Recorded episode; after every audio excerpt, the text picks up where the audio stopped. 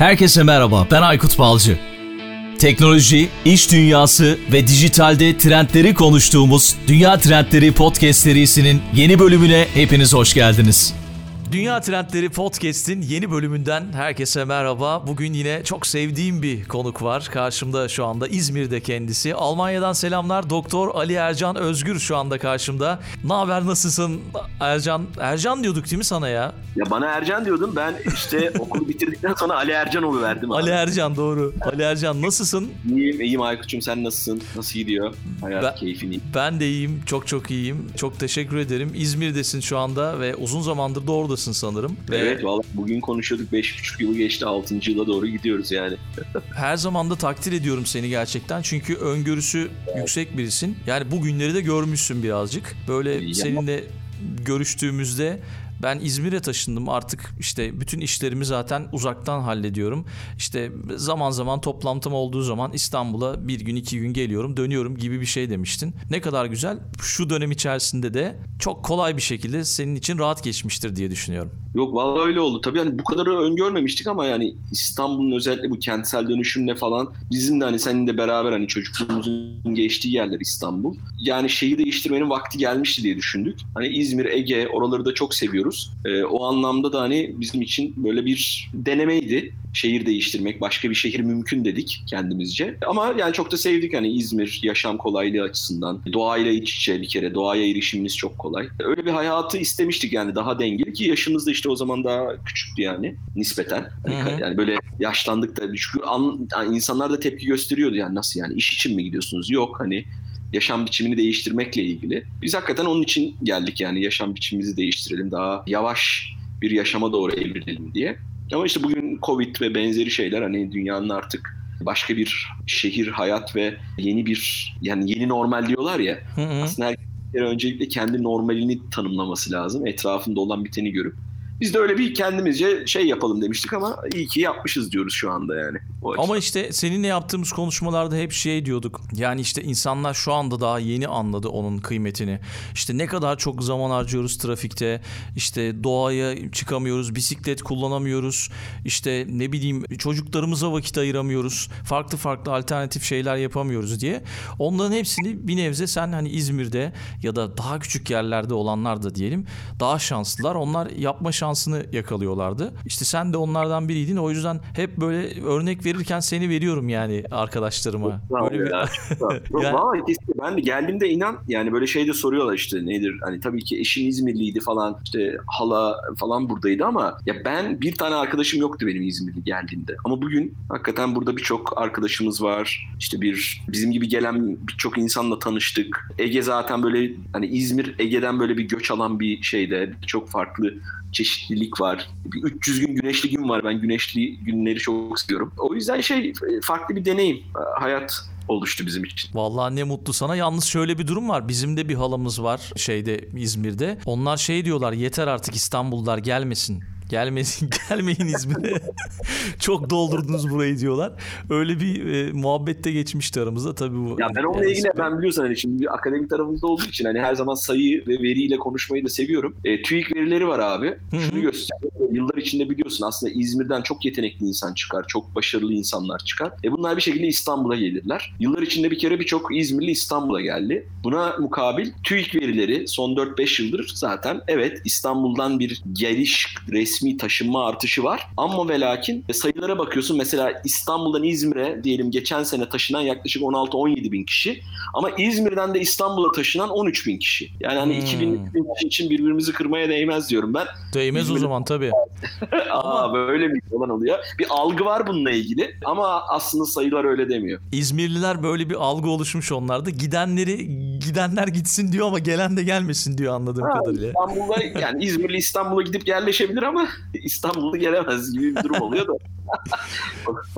Peki. Doktor Ali Ercan Özgür, akademisyen bir yönüm var. Aynı zamanda girişte hep unutuyorum konuklarımı tanıtmayı. İDEMA kurucusu ve onun dışında birçok şey yapıyor aslında. Sosyal kalkınma ve harita teknolojilerini konuşacağız bugün. E, son dönem içerisinde benim de çok merak ettiğim konulardan biri sosyal kalkınma. Özellikle sen de bir kitap yayınladın. Ondan da bahsederiz zaten. Evet. Ve kooperatifçilik tabii ki. Bu konuda da son yıllarda çok dikkat çekiyorsun. Ama konumuza geçmeden önce istersen sen böyle bir kendini tanıt, konuklar kendisini kendisi anlattığı zaman çok daha güzel oluyor. Doktor Ali Ercan Özgür kimdir, neler yapar? Seni tanımak isteriz açıkçası. Çok sağ. Ya biz işte birlikte okuduk seninle, biliyorsun, lise, ortaokul İstanbul'da, Bakırköy, Bahçeli Evler'de. Hı hı. Sonra uluslararası ilişkileri kazandım üniversitede, Marmara Üniversitesi'nde. Üniversitede okurken ama sen biliyorsun biz lisede de aktiftik. Yani beraber tiyatro Aynen. yapıyorduk, sporla ilgileniyorduk. doksan altıda bu Habitat zirvesinde biliyorsun çevirmen olmuştuk falan. Hani biz şey içinde biraz aktif öğrencilerdik. Sonra üniversiteye gidince de bu durmadı tabii. İşte tiyatro, bir de öğrenci kulübü, üniversitenin öğrenci kulübüyle çalışmaya başladık. Bir indirim kartı yaptık. Onu Boyner Holding'e sattık, öğrenci kartını. Bir yıl orada çalıştık. Ama sonra alanla ilgili işler yapayım derken o zaman Habitat Derneği'yle tekrar görüştük falan. Ben böyle bir anda hani uluslararası ilişkiler öğrencisi olarak böyle üç yıl gibi bir sürede otuza yakın ülkeye gittim ve bunlar hep Birleşmiş Milletler zirveleri, özellikle gençlik hakları, gençlerin karar alma mekanizmalarına katılmalarıyla ilgili bir takım yeni süreçler başlıyordu dünyada. Orada ben tabii kalkınma, gençlik kalkınması falan hani bu tip kavramlarla tanıştım. Hani uluslararası ilişkiler gibi bölüm okumanın da zenginliği oluyor. Teori var, pratik var. Hmm. Ondan sonra birçok boyutunu öğreniyorsun. Uluslararası ilişkiler, ülkeler arası, şehirler arası. Ben biraz şehir, yerel kalkınma, kalkınma meselelerine böyle kafa yordum. E tabii yurt dışına gezerken hani Anadolu'da da birçok şehri ziyaret etme, proje yürütme imkanı oldu. Yani Güney GAP idaresiyle Güneydoğu Anadolu'da, işte Birleşmiş Milletler Kalkınma Programı'yla farklı şehirlerde, işte gençlik girişimciliğiyle ilgili Antalya, işte ne bileyim İzmir, sonra Mısır falan, hani böyle çok çeşitli bir keşfetme imkanım oldu üniversite zamanı. Çok da akademik olarak iyi bir öğrenci değildim açıkçası. Yani böyle işte yetmiş ortalamayla mezun oldum. Uluslararası ilişkiler için düşüktür bu yani. Tam böyle üniversitenin son senesine gelince de bir bursa başvurayım dedim ben. British Council'ın bursu vardı. Hani bir şansımızı deneyelim, hani kötü öğrenciyiz de hani aktiftiz belki falan. Hmm. Şans yüzümüzde diye. Ya hakikaten British Council'ın Chevening diye böyle e, dış işleri bursu var e, İngiltere'nin. E, ben onu almaya hak kazandım. Hani almamın tek sebebi de işte bu çalışmalarda gösterdiğim özellikle sosyal kalkınma, buna olan merak, bu alanın bir gelecek olması ve o güne kadar da böyle kalkınma alanında master yapan da yokmuş yani bu şeyle ilgili, bu burs programıyla beraber. Hmm. Onlara da ilginç geldi. Genelde bankacılık, finans, ondan sonra e, alanında hani alınmış şeyler, Avrupa Birliği falan, hani o dönemler öyle şeyler popülerdi. Ben böyle kalkınma deyince sosyal kalkınma, yönetişim falan ilginç gelmişti. Velhasıl ben Birmingham'a gittim, okudum. Tez konum da benim İngiltere'de Birmingham'dayken insani yardımların yönetimi üzerineydi. Tabii bizim İngiltere'deki bölüm ilginçti. Kalkınma bölümü, böyle yüz ülkeden insan vardı. Hmm. Bizim sınıf kişiydi ama departman dediğimiz uluslararası kalkınma departmanı yüz elli tane öğrencinin olduğu, altında sekiz tane farklı departmanın olduğu bir şeydi. Benim yönetişim ve kalkınma yönetimiydi. Kalkınma yönetimi nasıl olur? Afrika'da, işte Güney Asya ülkelerinde ve hep buradan ilginç e, öğrenci sınıf arkadaşlarım oldu. Ne bileyim, Etiyopya Emniyet Genel Müdürü, Pakistan Bölge Valisi. Efendim, fıkra gibi geliyor ama hani bir temel, bir şey falan diye. Ne bileyim e, Bolivya Tek İdare, yani elektrik idaresinin başkanı, işte ne bileyim Meksika Dünya Bankası, Swaziland diye bir ülke vardır böyle farklı konularla bizde haber oluyor. Kralı böyle ne bileyim kadınlarla ilgili böyle bir takım konuları şey olur. Güney Afrika'nın da güneyinde bir ada ülkesi. Onun İçişleri Bakan Müsteşarı falan. Hani böyle ilginç, yarısı teoriyle geçer derslerin, yarısı pratikle. Paraguay'a alan çalışmasına götürürler. Galler falan, böyle çok enteresan bir buçuk yıllık bir deneyim yaşadım orada. O tabii benim ufkumu çok açtı. Hocalar, böyle pratikle akademinin böyle değiştiği, o yüzden o bana kalkınma öğretisiyle ilgili kütüphane, dersler, ödevler, yani Şili için ödev yaptım. Bir bakıyorsun Şili ile Türkiye'nin Latin Amerika'daki ekonomi politikalarıyla seksenli yıllar, Özal, hani bir, o kadar benzer ki hani birçok boyutuyla bakma imkanım oldu. Başka ülkelerin deneyimlerini den- dinleme imkanı oldu. Öyle olunca benim oradan ufkum çok değişti ve ben dedim ki ben hayatımı birazcık hani böyle klasik bir kariyere değil, hani gideyim bir şirket falan değil, işte Dünya Bankası gibi böyle U N kuruluşları gibi bir yerlere gireyim. Oralarda şey olayım dedim. Bir yandan da hani insani yardımların yönetimi üzerine yaptım. Yani yardımların, uluslararası insani yardım çünkü çok büyük bir alan, çok büyük bir sektör ve çok büyük verimsizlikler barındıran. Yani şöyle örnekler vereyim. Bir ülkeden ülkeye yardım yapılıyor veya bir e, uluslararası sivil toplum kuruluşu İşte gidiyor dezavantajlı ülkelerde çalışma yapıyor, bağış topluyor veya ülkeler para veriyor ama ya öyle yolsuzluk ve usulsüzlükler de var ki, verimsizlikler de var.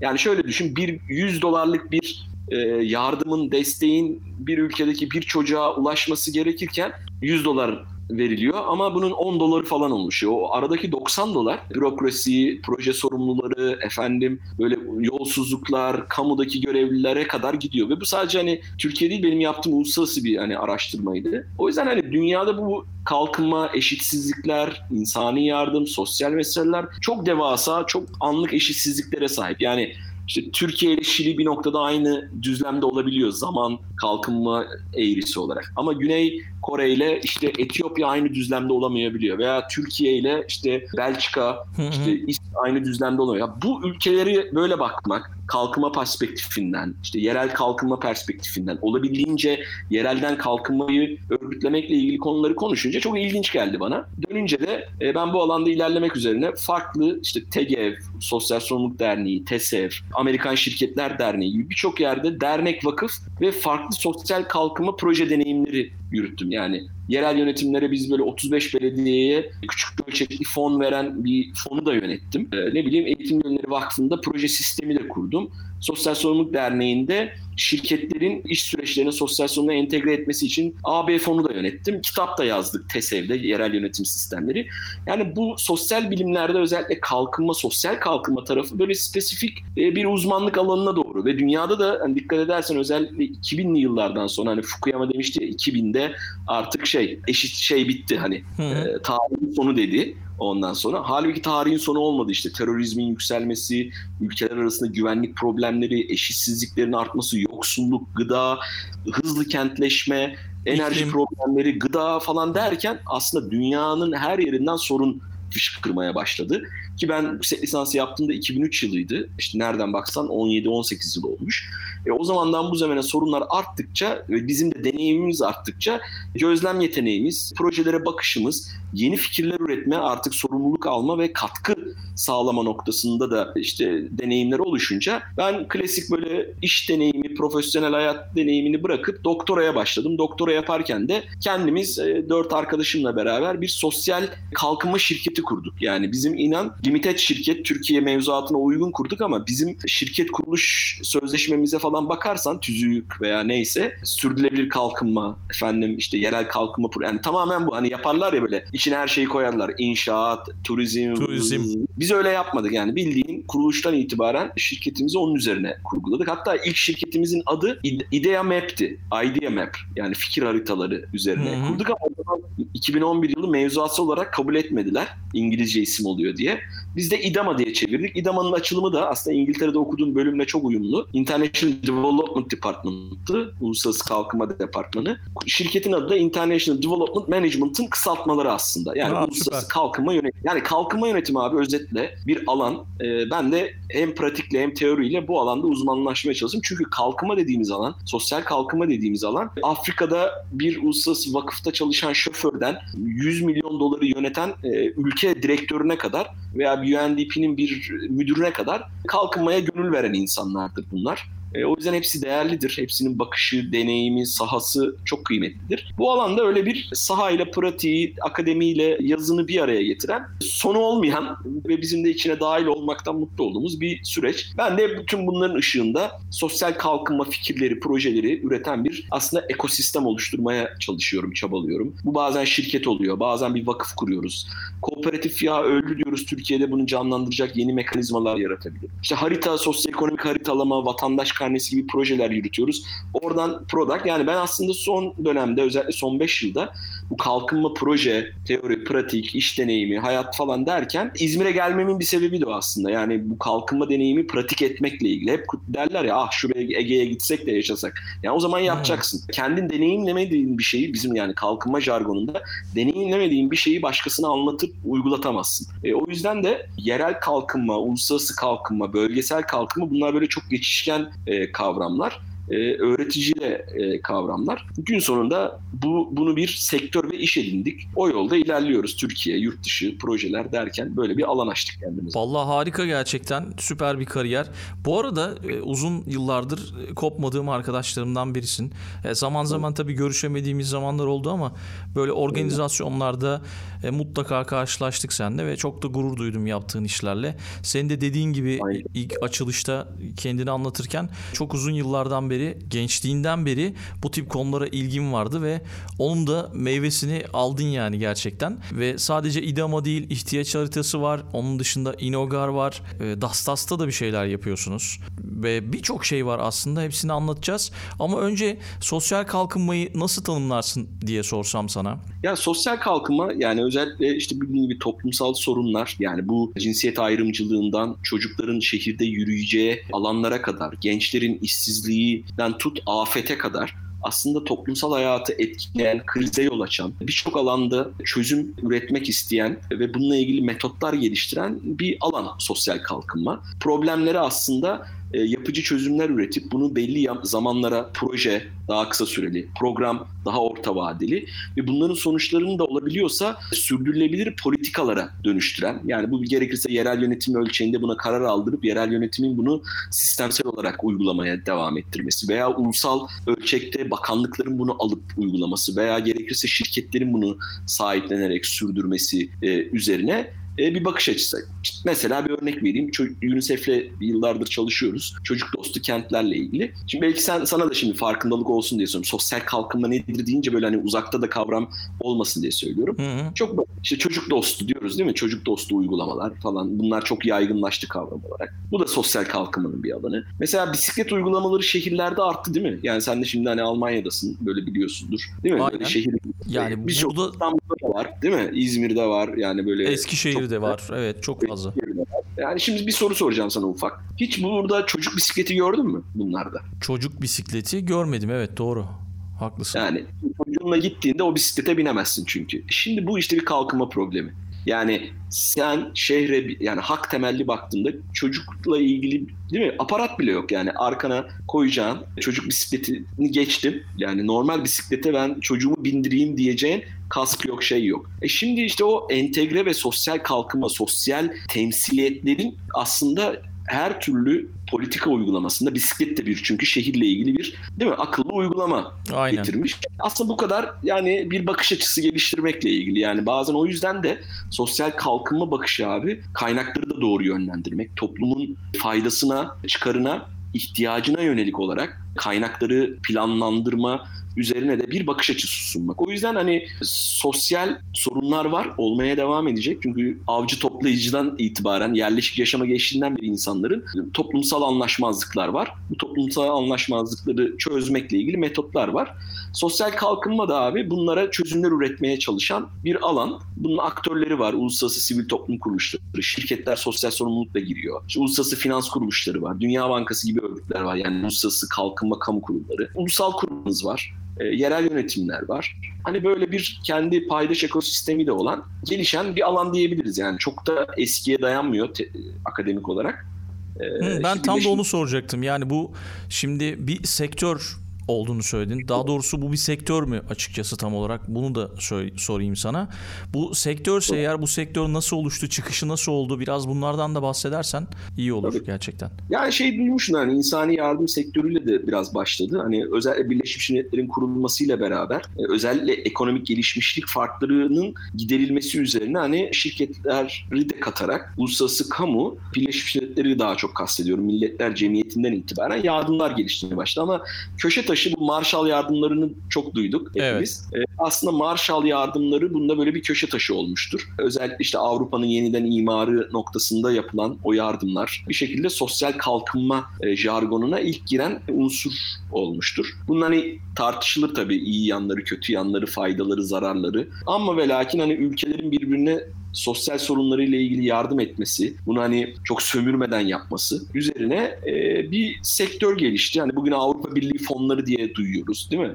E, işte bildiğim dünya Bankası'nın yardımları, fonları var. İşte Avrupa Yatırım Bankası'nın var. E, bunların hepsi total olarak bir ne derler bir sektörü oluşturdu. Yani bugün İşte Devex nokta com var. Hani dinleyicilerin takip etmesini tavsiye ederim. Hani kalkınma nedir, neler oluyor dediklerinde, veya bizim idama haber nokta com var. Yani bu kalkınma literatürü nedir, neler oluyor, bu dünyada neler var, nasıl bir sektör. Oraları tavsiye ederim. Bu da işte Devex nokta com'un kurucusu Raj Kumar, Washington D C'de yıllar içinde arkadaş da oldu. Yani onun şeyi, sektörü çok iyi biliyor. Yani iki buçuk trilyon doların üzerinde bir sektör artık bu. Yani Etiyopya'da yerel yönetim sistemi kurulmasından işte kadın kooperatiflerin Afrika'da finanse edilmesine kadar birçok alanda sosyal kalkınma fonları, projeleri hayata geçiyor abi. Bu da o anlamda bir sektör oluşturuyor. Ama sektör bunun sektör olduğunun çok farkında olmayabiliyor. Ama bu dediğim yapıları işte Devex nokta com falan, İntdev gibi yapılar var. Hani dünyanın birçok yerinde bununla ilgili iş imkanı var. O yüzden hani bu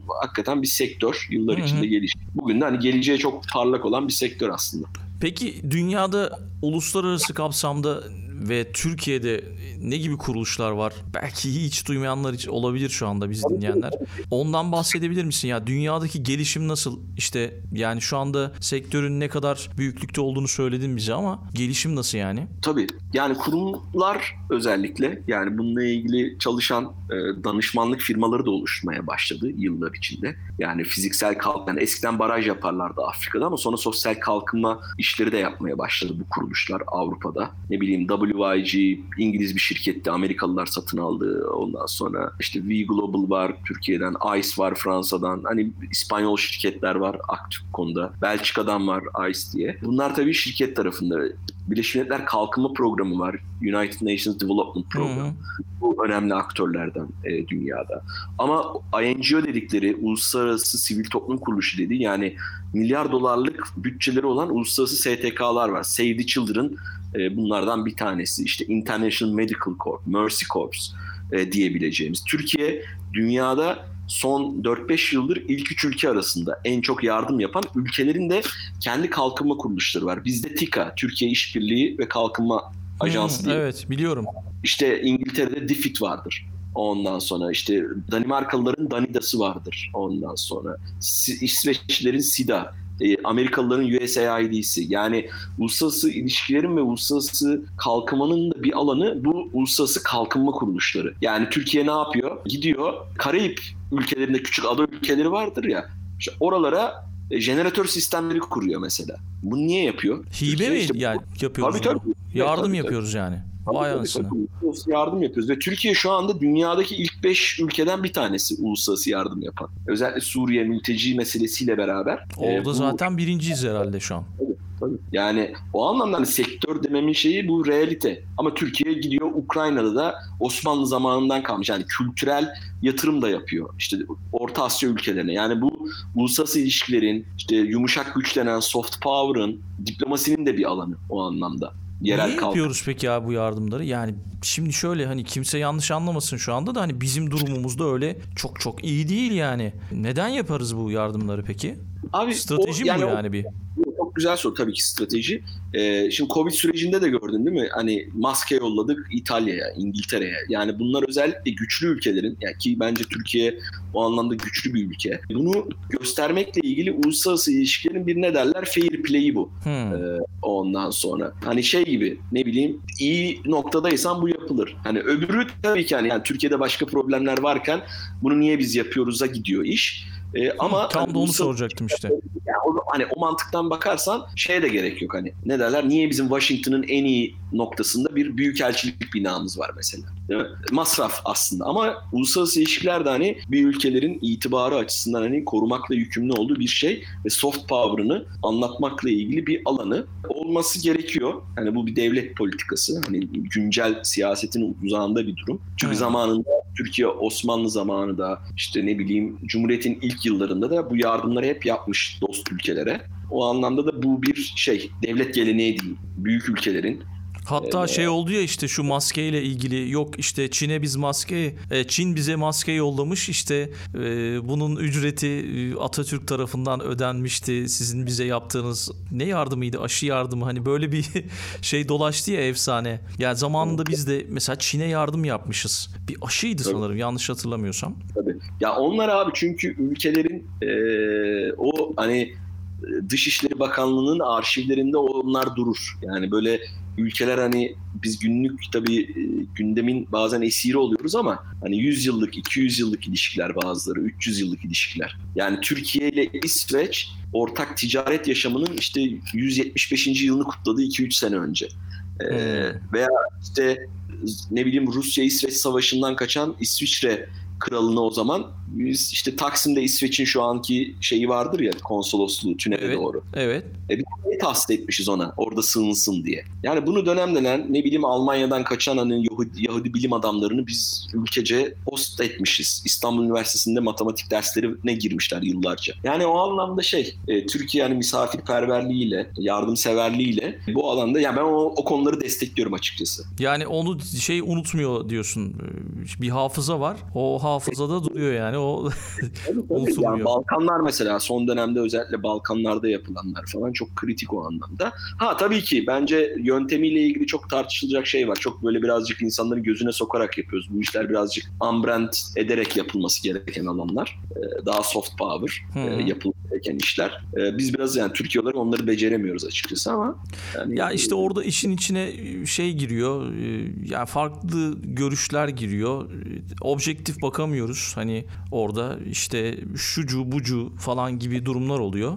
Ee, ama aslında orada ya bir, bir olarak bakmak lazım olaya. Yani bütün olarak bakmak lazım belki. Ama güzel, ben hoşuma gitti gerçekten bu anlattıkların. Bir şeyi söyleyeyim Aykut, yani bu çok önemli. Şimdi kalkınma öyle bir alan ki abi, ben ona şeye çok önem veriyorum abi. Hani şey yani ben gittim hani master'ını okudum. Bak şöyle düşün abi, kalkınma diyoruz Türkiye falan, hani bu laflar çok geçiyor da. İnan olsun Türkiye, ben çok uğraştım bunun için, hani bak doktora da yaptım bilmem ne. Türkiye'de bir tane kalkınma bölümü yok abi. Yüksek lisans programı hep öyle iktisadi kalkınma üzerinden gitmiş. Halbuki Türkiye sosyal, muazzam bir laboratuvar, insanın zengin, pratik zekamız var, pratik uygulamalarımız var, politikalar geliştiriyoruz falan filan. Ama bizim bir tane böyle Ar-Ge merkezimiz bile yok kalkınma ile ilgili. O yüzden hani ironilerle doluyuz o anlamda yani. Hmm. E yok mu bunun için bir çaba evet. göstermedin mi? Bir, yani şey çaba yapmadın mı? Derim... Abi, yok abi, göke takılıyorsun, ona takılıyorsun. Biz de o yüzden yani, yani kendi şirketimi kurmamın sebeplerinden biri o yani. Biz böyle yarı think tank gibi, yarı üniversite gibi çalışıyoruz hmm. aslında. Yani yılda biz böyle bir üniversitenin çıkardığı kadar bazen rapor çıkartıyoruz, sayı, sayfa sayısı olarak düşündüğümde. Anladım.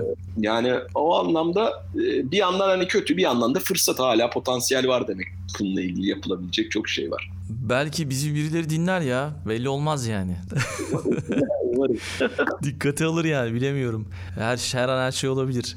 Olur. Ya peki, anladığım kadarıyla gerçekten bu bir sektör yani. Ve peki bu sektöre e, girecek olanlar da o sektörün içinde ya, veya girmiş olanlar da o sektörün içinde olduğunu anlamıyor gibi bir şey dedin. Doğru evet, mu? Bazen anlamayanlar var abi. Artı hani bu alanda böyle bir giriş bariyeri de yok. Yani bir projenin ucundan tutarsınız.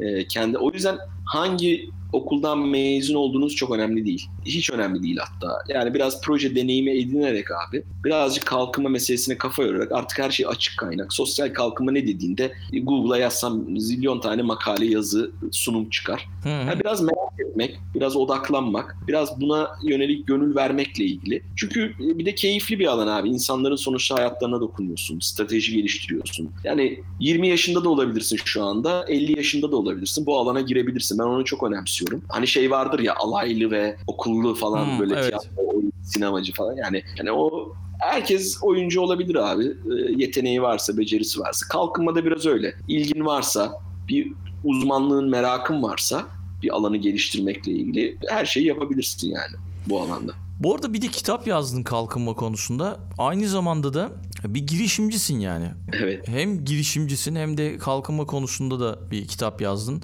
Girişimci olmak nasıl bir şey? Yani o, ne zamandır girişimcisin? Epeydir. Daha doğrusu şöyle, zaten lise yıllarından beri girişimciydin.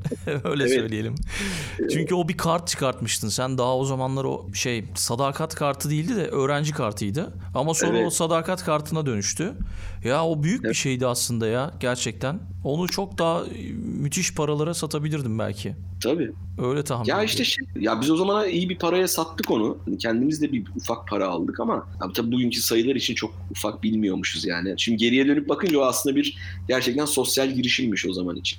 Tabii canım. Ama kavramları bilmiyorduk açıkçası. O kadar kurum yoktu Türkiye'de. Ya işte şimdi şeyin, Danimarkalı bir felsefeci var, onun güzel lafı var.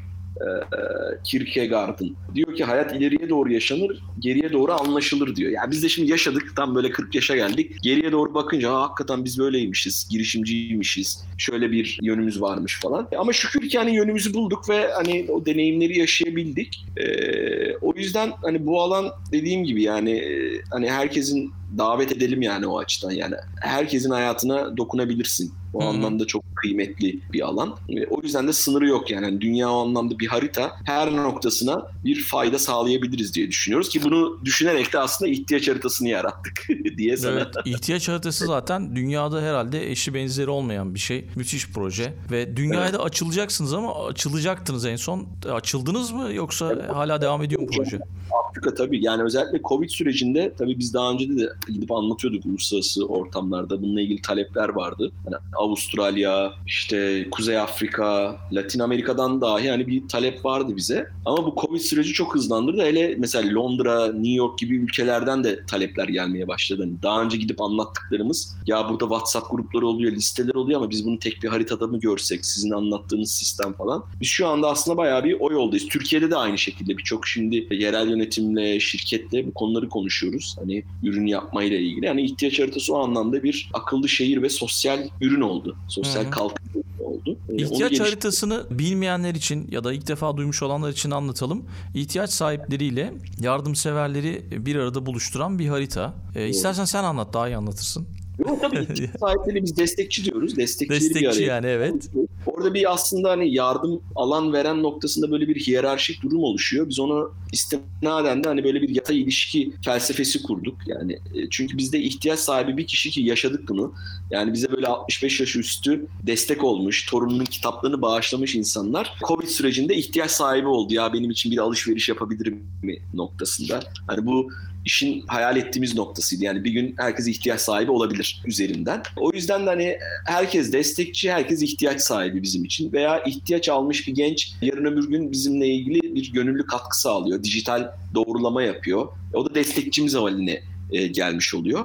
O yüzden hani hem böyle bir felsefeye oturtmak istedik. Hem haritayla her şey daha görünür, daha yakın ve daha şeffaf hale geliyor. Onu yapabilmek istedik. O yüzden ihtiyaç haritası böyle bir topluluk ağırlığı olan bir yapıdan bayağı dünyada bir sosyal teknoloji diyorlar bunlara da. Bir sosyal teknoloji oldu. O anlamda da hani biz bunun yapısını da bir sosyal yardımlaşma kooperatifi olarak kurmuştuk. Ama hani ihtiyaç haritası o anlamda hani dünyada böyle bir ne derler bir uygulama örneği olarak yolculuğunu sürdürüyor. Dünyanın en önemli harita şirketlerinden biri var. Yani dünyada haritacılığın Microsoft'u deniyor. Esri, Esri bize teknolojik bir yatırım yapıyor. Yani altmışlarda böyle işte Kaliforniya'da kurulmuş bir şirket bu.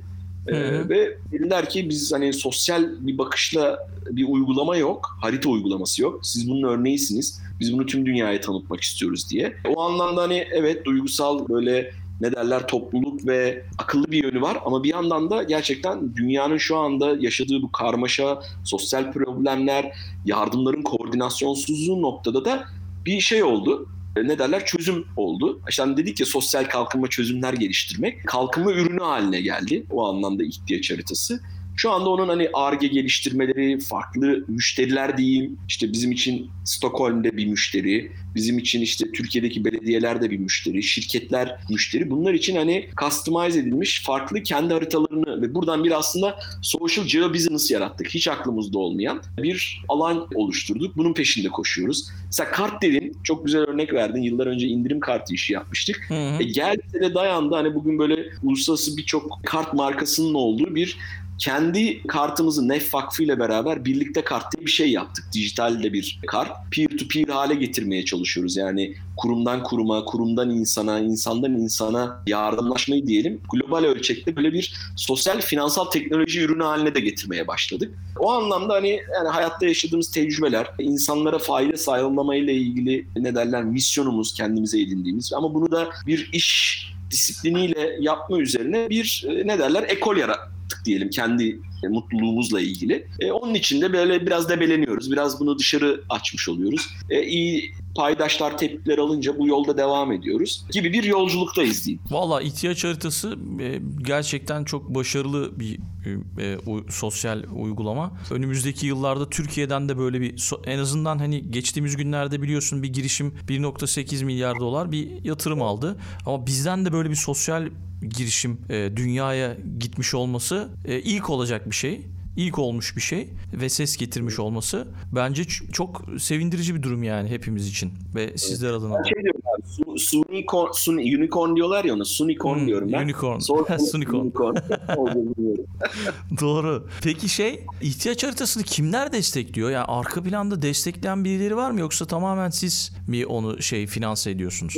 Yani buradan hani anmamız çok önemli. Hani bu hayali gerçekten Mert Fırat hani hani böyle onu herkes tabii ki oyuncu, tiyatrocu, sanatçı kimliğiyle biliyor ama yani ben onu şey diyorum hani sonradan oyuncu olmuş. Gerçekten böyle on üç yaşından beri sivil toplum, yerel kalkınma, işte halk evleri, yerel kalkınma için çalışmış ve yani bugün U N D P'nin gerçekten iyi niyet elçisi ve bugün dünyanın herhangi bir yerindeki bir ülkeye koyun, Brezilya'ya, yani o ülkenin U N D P ülke müdürü olabilir yani yönetebilir kalkınma hmm. politikaları. O anlamda hani onunla yolumuzun kesişmesi, bu ortak vizyonda e, hani ihtiyaç haritasını var etme çabası. Biz ikimiz aslında yani, yani kendi yapılarımızla bunu destekledik ilk bir yıl. Finansal olarak da, teknoloji olarak da, işte ekipler olarak da. Ama işte bugün alt, yani beşinci yılına girecek ihtiyaç haritası. dört yıldır tamamen kendi kendini döndürüyor. Nasıl döndürüyor? Sponsorluklar alıyor. Farklı birçok şirkete alt haritalar hazırladı. Kendi haritalarını hazırladı kurumsal kullanımlar için. Tamamen proje yürütüyoruz. Avrupa Birliği proje yürütüyoruz bir tane. Oradan bir fon aldık. Tamamen kendi yağında. Ayrı zamanda bizim bütün hesaplarımız web sitesinde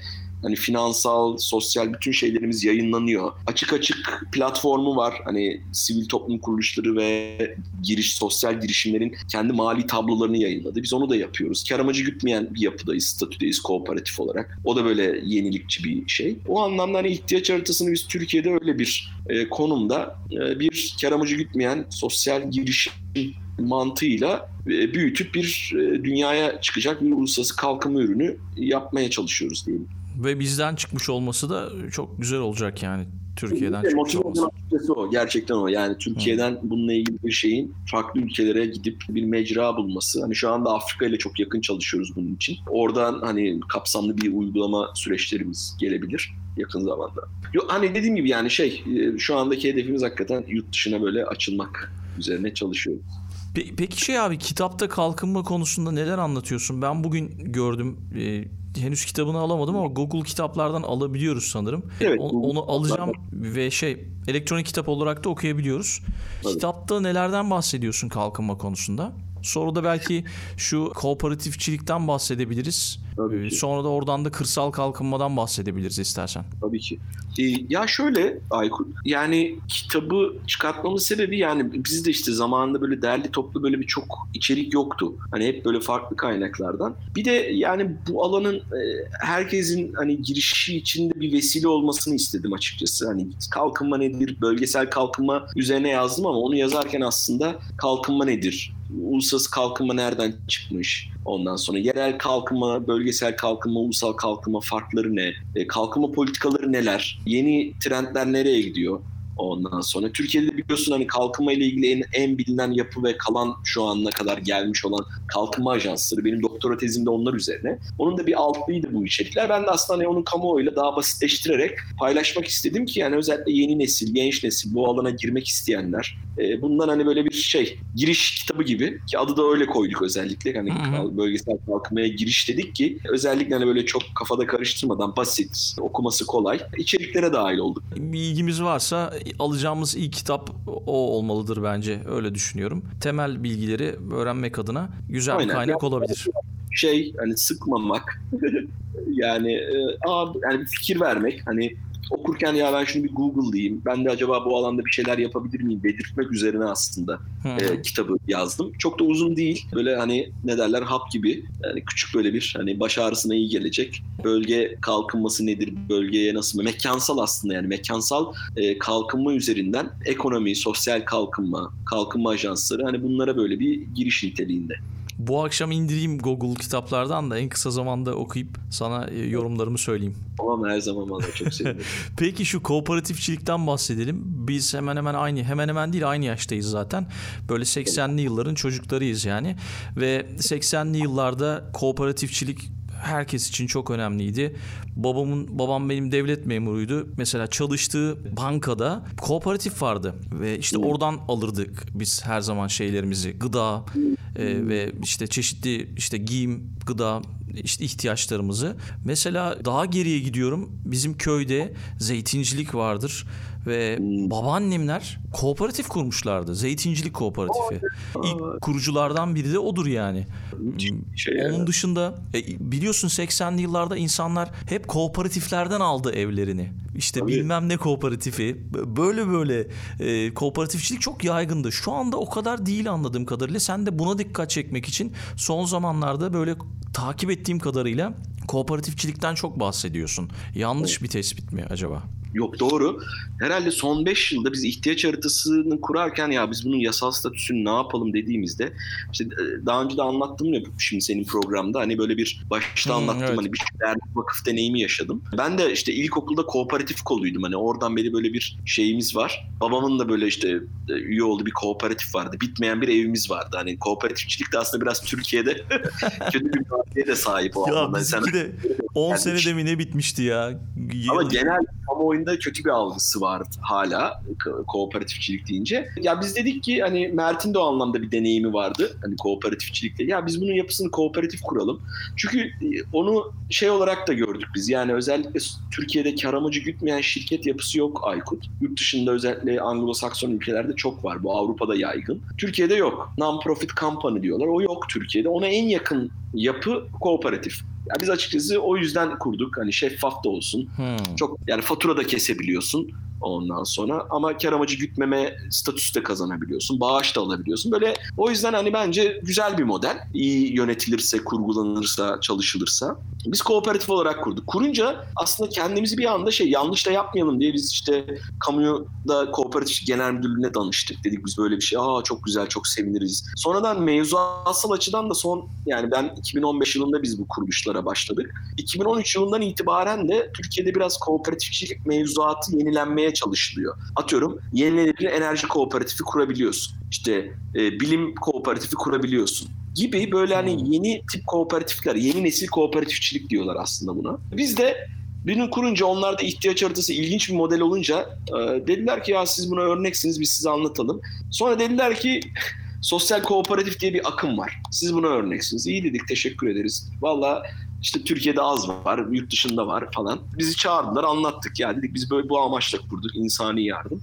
Ya sonra dediler ki siz başka bir örneksiniz. Dünyada sayısı da az. Dijital kooperatif diyorlar Aykut. Hayda. Platform platform kooperatifçiliği diyorlar. Dediler ki siz buna örneksiniz. İyi dedik. Gittik Güney, nereye? Hong Kong'a gittik. New York'a gittik. New School var. Bayağı meşhur bu konularda. on yıldır dijital kooperatif. Ya dediler siz insani yardımı peer-to-peer hale getiriyorsunuz. Orada biz çok uluslararası yeni kooperatifle tanıştık. Yani böyle kağıt toplayıcıları vardır ya. Mesela evet. Brezilya'da bir arkadaşla tanıştık. Bizim gibi o da böyle sosyal girişimci, sanatçı hatta. Kağıt toplayıcılar arasında bir kooperatif kurmuş. Ve bayağı mafya, kartelleri falan böyle deverek kendi sistemini kurmuş. Ya. Sonra İtalya'da arkadaşlarla tanıştık. Airbnb vardır ya hani ev falan kiralama. Hı hı. Bunlar Airbnb kurmuşlar. Yani daha adil, insanlar, ev sahiplerinin kazandığı. Çünkü şunla uğraşıyor kooperatif. Özellikle dijital tarafla ilgili data. Yani nasıl Uber var? Uber'i ne yapıyor? Birkaç tane akıllı yaratıcı, yazılımcı yapıyorlar. Milyar dolarların sahibi oluyorlar. Ama orada bir sıkıntı var. Bu son dönemde de ortaya çıktı biliyorsun. Data.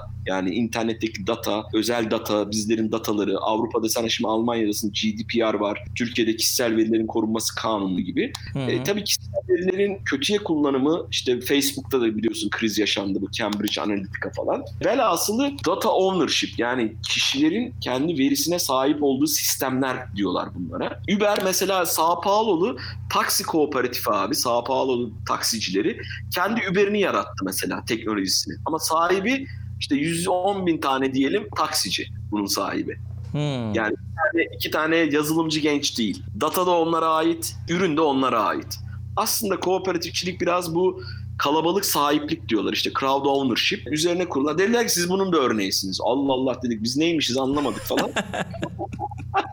Yani açıkçası yani şey ne kıymetli biliyor musun? Yani bir fikir ortaya koymak, bu fikri hayata geçirmek, onu ortaya koyduktan sonra ürün de iyiyse, iyi de sistemi çalıştırıyorsan ve Ar-Ge'yi hiç bırakmıyorsan bir şekilde birileri geliyor sana diyor ki bu böyle, siz böylesiniz, sizi böyle anlatalım, şudur budur falan. E, o açıdan keyifli. Öğreniyoruz biz de. Yeni ortaklıklar kuruyoruz. O kooperatif ekosisteminden işte diyorlar ki biz bunu Arjantin'de de siz de uygulayalım. İşte Afrika'da da uygulayalım. New York'ta uygulayalım falan. O anlamda da hani şey kıymetli. Tabii biz bu kooperatif deneyimi üzerinden işte Mert'in de kültür sanat ekosisteminde var olmasından ve daha önceki kooperatif deneyimler. İşte tiyatro kooperatifi, yani tiyatro ile ilgili bir dayanışma yapısı kurulacaktı. Onu kooperatif olarak kurulmasını önerdik. O bir yapıya evrildi. Onun kuruluşuna. Bu sefer hani çok hızlı kendi yaşadığımız kooperatif deneyimini başka kooperatiflere döndük. Sorunun başına dönersem ben son beş yılda herhalde altı tane kooperatif kurdum. Oo yani harika. Farklı. Aynen aynen. Yani kiminin yönetim kurulundayım, kiminin ortağıyım. İşte İzmir'de başka bir okul mümkün var. İşte beş altı yıldır onun ortağıyız, kooperatif ortağıyız. Kızımız o okula gidecek falan. Hani böyle yani, dene, yani başta şeyi de söylemiştim. Yani kalkınma biraz şey abi. Hani uzaktan hoş gelir ama gidip deneyimlemen ve bunu ilk önce kendi üstünde deneyimlemen gerekiyor. Ben de o yolda devam ediyorum. Kooperatifçilik meselesi de öyle yani. Keşfet, yeni fikir üret, bunu hayata geçir, kendi üstünde dene ve paylaşmaya devam et gibi bir şeyde, yolculukta gibi.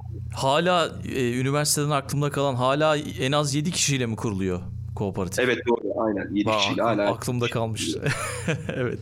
Yani kooperatif genel bir sitesinde de var böyle tipleri, nasıl kuruluyor Hı-hı. falan. Muhasebeciler de hani bu konuda biraz daha yeniler genel olarak. Tam böyle kavrayamıyorlar ama onlar da ufak ufak öğreniyor. Peki kırsal kalkınmadan da bahsedebiliriz biraz ve yavaş yavaş kapatabiliriz istiyorsan. Tamam. Kitap önerisi almayacağım senden çünkü senin kitabını önereceğim bu konuda. Ama sen yine önermek istersen önerebilirsin tabii ki.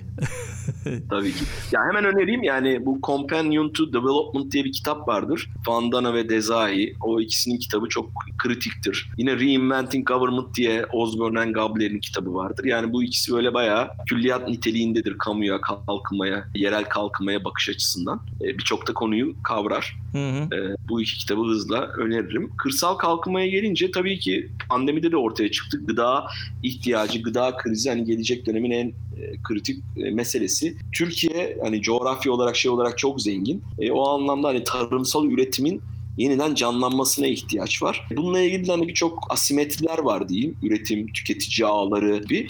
E, bununla ilgili de bizim ihtiyaç haritası olarak yine bir çalışmamız var. Tarım haritası yapmakla ilgili. Üreticilerle tüketicileri yani nasıl ihtiyaç sahipleri destekler. Hmm. Üreticiler tüketicileri bir araya getirdiğimiz, mahalle tüketim kooperatifleri kurduracağımız böyle bir mekanizma üzerine çalışıyoruz. Güzelmiş e, bu ya. Blockchain olan ondan sonra falan. Yani şey tarım bu işlerin geleceği hakikaten. Tarımsal üretim, bunların paylaşımı, üretimin iyi planlanması. O yüzden hani bu dedim ya Esri, uydu, teknolojileri, harita, data yani mevsim yani birçok datayı harita bazlı üst üste koyduğunda geleceğe dair bir öngörü kullanıyor. Yani biz şunları diyebileceğiz. üç yıl sonra bir toprağa Anamur'da ceviz mi ekilsin işte e, portakal çiçeği mi ekilsin? Yani bunları öngörmek önemli çünkü bu verimsizlikler bilgi asimetrileri olduğu için aslında iyi gitmiyor. Yani Hollanda gibi bir ülke tarımsal üretimde bizden çok ileri. Şimdi evet, co- hep o örnek verilir değil mi? Aynen öyle. Hani bunun da birçok e, sebebi. E, orada çok iyi Türk girişimciler var. Tanıştık Türkiye'de. Yani öyle cihazlar yapmışlar ki hani süt üretiminde sütün damlasından şeyi anlıyor. Süt pasta için mi? İçmek için mi? Yoksa işte ne bileyim başka bir e, ham madde için mi kullanılacak? Ne diyorsun ya? Vay arkadaş. Bu cihaz yani bu cihazı yapmışlar. Tık yani galonlar bile ona göre ayrılıyor. Gelen kamyonlar ona göre geliyor. Düşünsene yani kurdukları lojistik sistemi. Bunu yapan e, iki tane Türk arkadaş yani yazılım yapmışlar. Bunu yıllarca Hollanda'da şimdi Türkiye'de geliştiriyor falan. Ama yani bizim kurtuluşumuz o anlamda tarım, teknoloji ve bunlara hani mecra oluşturmak ve hani yaratıcı fikirlere yer açmak üzerine. Hı hı. Ya ben umutluyum ya. Vallahi önümüzdeki dönemde güzel şeyler olur umarım. Yani herkes için olsun, insanlık için olsun da Türkiye için de olsun tabii yani. Yok kesinlikle ya benden. Ya, yani tabii ki hani hepimiz böyle iflah olmaz umutluyuz. iyi, iyilik severiz, iyimseriz. Hani hani kendi ailelerimiz işte de, hani yani her dönemin kendi zorluğu varmış. Bizim de dönemimizin, çağımızın kendi zorlukları var. Ama önemli olan işte çocuklarımıza, gelecek nesillere e, en azından bir umut bırakmak. Onu yaparken de hani somut uygulamalar bırakmak, umutlu olmaya devam etmek diye düşünüyorum. Güzel. Çok teşekkür ediyoruz abi katıldığın için Dünya Trendleri Podcast'te. Vallahi özlemiştim seninle sohbeti. Gerçekten ben de özlemiştim. Çok iyi oldu. Aynen. İletişim bilgilerini podcast'in açıklama bölümüne yazacağım. Oradan podcast'i takip edenler belki sana ulaşmak isterler. Tabii ki, ve seve seve. E, mutlaka, açık kaynak. Açık kaynak tabii. Mutlaka da takip etmelerini istiyorum seni. Yani çok güzel işler yapıyorsunuz. Mert Fırat'la, ekibinle, İDEMA'daki ekiple, işte ihtiyaç haritasındaki ekiple. İnogar'da oraya geldim bu arada açılışına. Çok da güzel bir yer oldu. Evet, ee, İstanbul'da ne, Levent'teydi değil mi? Yedi? Evet evet. Dört Levent sanayinin içinde. Dört bir Levent sanayinin içinde ve orada da çok güzel işler yapıyorsunuz. Vallahi abi seni takip etmeye devam ediyoruz. Hep beraber. Çok sağ olun vallahi. Hep beraber birlikte kolektif üretmeye devam diyelim. İzmir'e selamlar o zaman. Bölümü kapatıyoruz. Her zaman bekliyoruz İzmir'e. Tamam. O zaman biz de Almanya'ya bekliyoruz. Tamam. Tamam. Seviyoruz. Dünya Trendleri Podcast serisinin bu bölümünün sonuna geldik. double-u double-u double-u nokta dünya trendleri nokta com, Twitter'da et dünya trendleri, Instagram'da dünya nokta trendleri adreslerinden Dünya Trendleri Podcast'i takip edebilirsiniz. Unutmayın, önerileriniz ve merak ettikleriniz içinse info at dünya trendleri at gmail nokta com adresinden mail atabilirsiniz. Bu bölümü dinlediğiniz için çok teşekkürler. Yeni bölümde tekrar buluşmak üzere.